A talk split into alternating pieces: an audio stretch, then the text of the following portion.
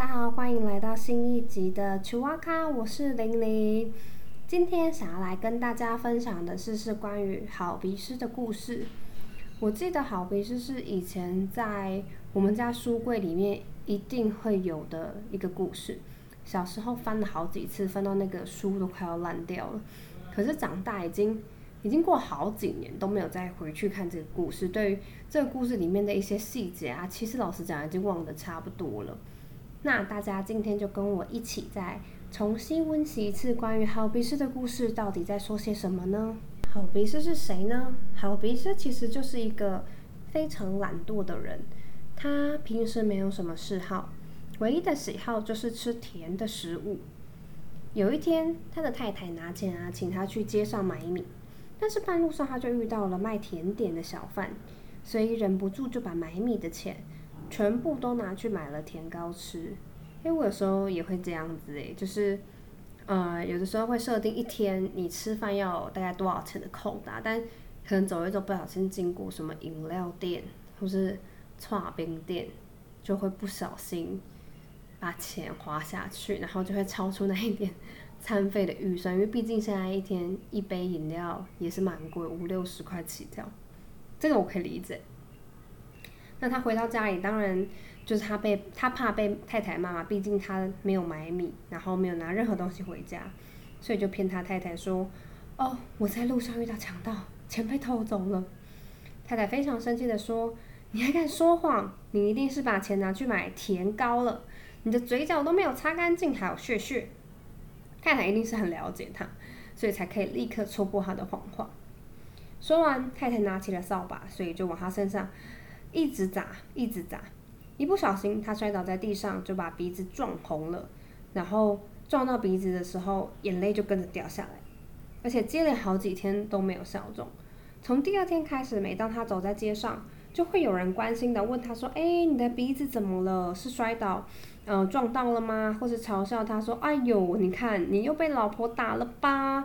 瞧你的鼻子肿成这样子。”他虽然害怕他自己的老婆，但是他更爱他自己的面子。所以就胡乱掰个理由说，哈哈，你们都猜错了，我的鼻子会变成这样呢，全都是土地公赏赐的。昨天晚上他在梦里封我为好鼻师，摸了我的鼻子三下，说从此以后我不管什么事情都可以用这个鼻子闻得出来，要他在人世间多帮忙人世间的老百姓。当然，大家一开始听到这些话，一定就。觉得一定是在骗人，但是又看他讲的很有自信的样子，所以大家就诶半信半疑。过了一天，他无所事事的就在街上闲晃，然后不小心遇到了一头老母猪躺在路中央，然后挡住了他的去路。他一边不高兴嘛，一边说：“哪家老母猪啊，还挡着我的路？”就把老母猪一脚踢进了菜园的粪坑里面。然后又走了几步路，迎面遇到了一群人，看起来非常的慌张，开口就问他说：“哎，你有没有看到一头老母猪？”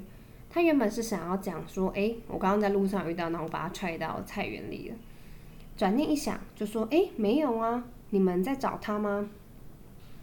嗯，那一群慌张的村民跟他说：“对啊，对啊，我们家的猪圈没有关好，不小心老母猪就给跑出来了。”然后。好鼻师听完就说：“哎，这样啊，那我帮你想办法好了。我是好鼻师，可以帮你闻出那头老母猪到底在哪里哦。”村民半信半疑的说：“用鼻子找母猪怎么可能？”好鼻师回答说：“放心，我的鼻子很灵，你们等一下就会知道到底我这个好鼻师的名号是真的还是假的。”那他当然要装一下，不能马上就找到那头母猪嘛。他就这边闻闻，那边闻闻，一副很认真在寻找味道的样子。然后晃来晃去，他最后终于走到了那个菜园的粪坑旁边，就说：“跟你们说，找到了，母猪就在粪坑里面，你们赶快把它捞起来吧。”村民围住粪坑，仔细这样看了看，咦，果然看到全身沾满粪面的老母猪。于是赶紧七手八脚的把母猪给拉了上来。丢猪的那个人更是连声道谢，说：“感谢你，你真的是好鼻师诶，你的鼻子真的是太厉害了。”那村子很小，所以消息当然一下就传遍了整个村庄。从此之后，大家都改口叫他好鼻师，认为他是真的有土地公赏赐给他的特殊力量。那好鼻师呢，为了让村民更加的信任他，于是就想出了一个坏主意。他趁半夜啊，偷偷溜进村中首富张百万的家里。这个名字也算是蛮浅显易懂的啦，张百万。那把张百万真爱的宝剑都偷出来，丢到井里去。第二天，张宝剑就发现，哎，他的爱剑不见了。那赶快就逼着他们家中的仆人啊去找，可是怎么找也找不到。就在焦头烂额之际，有人建议他说：“听说村里有个好鼻是什么都闻得到，要不要请他来试试看？”张百万这时候已经是疾病乱投医，什么方法都愿意尝试，于是赶快就叫人把好鼻师请了过来。好鼻师到了张百万家中之后，就开始那他那一套 SOP 啊。假装慢吞吞的这样闻来闻去，那富翁很紧张，就一直很心急，跟在后面一直说：“哎，到底有没有闻出什么东西？”这样，好不容易，好鼻师走啊走，晃到了古井旁边，突然他就指着井里大喊说：“跟你们说，宝剑就在这个井底。”张百万立刻派人到井底去找，果然发现了他的宝剑。大家从此跟对。好鼻师的本领佩服不已了，因为毕竟他这一次找到是的是村里首富的家里的人的宝剑。从此之后，好鼻师呢就常常把别人的东西藏起来，然后再假装靠自己的嗅觉找出来。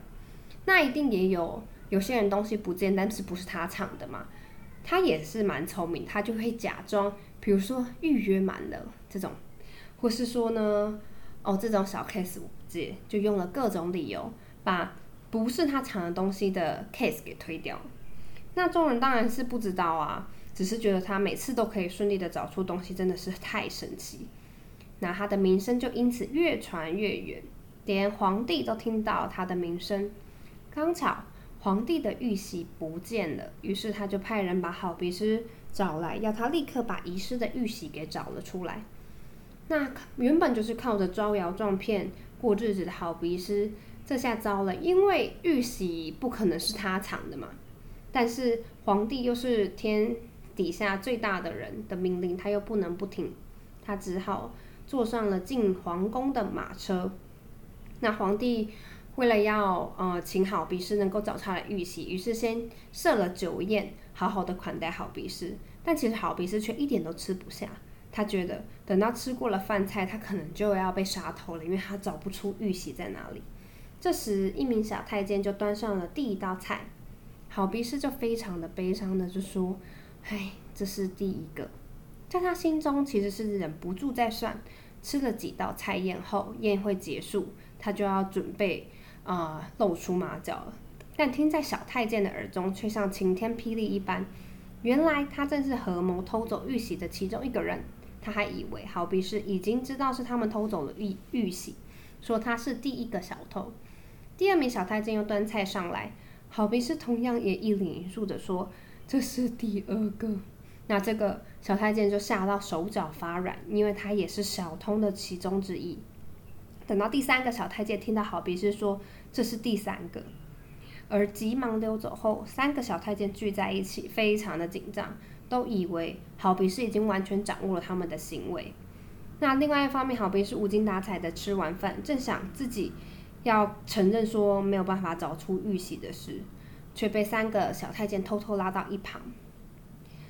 那他觉得很奇怪啊，奇怪什么把他拖到旁边？还没有开口问，小太监已经跪下，苦苦哀求说：“拜托拜托拜托，好比是玉玺的确是我们偷的，求求你不要跟上皇上讲。”好鼻师呢，虽然搞不太清楚状况，但是听到有人偷了玉玺，心中当然就是非常的开心。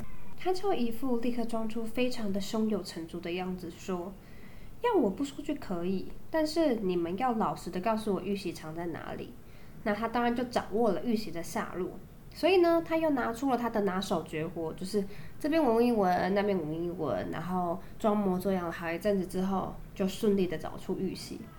皇上当然非常高兴啊，赏了很多的金银财宝给好鼻师。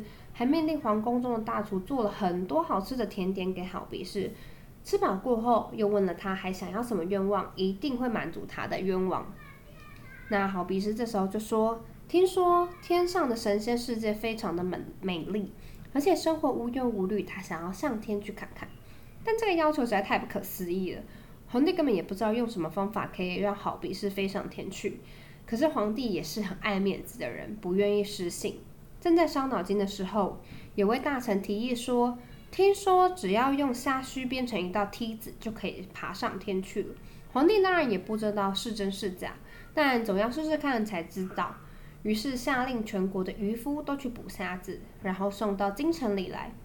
虾子送来后，又命令所有的宫女、太监一起动手，把虾须一根一根剪下来，小心翼翼地编成一条很长的梯子。说也奇怪，沙须做成的梯子有一端竟然自动的往天空上升，而且越升越高，很快就升到云里去了。大家都觉得非常的神奇。那好比是看到沙须做成的梯子真的上天，当然也觉得很兴奋啊。他先抓着梯子试了试，确定可以承受它的重量，然后就开始慢慢的往上爬，越爬越高，身体随着这些沙须变成软绵绵的梯子摇来摇去。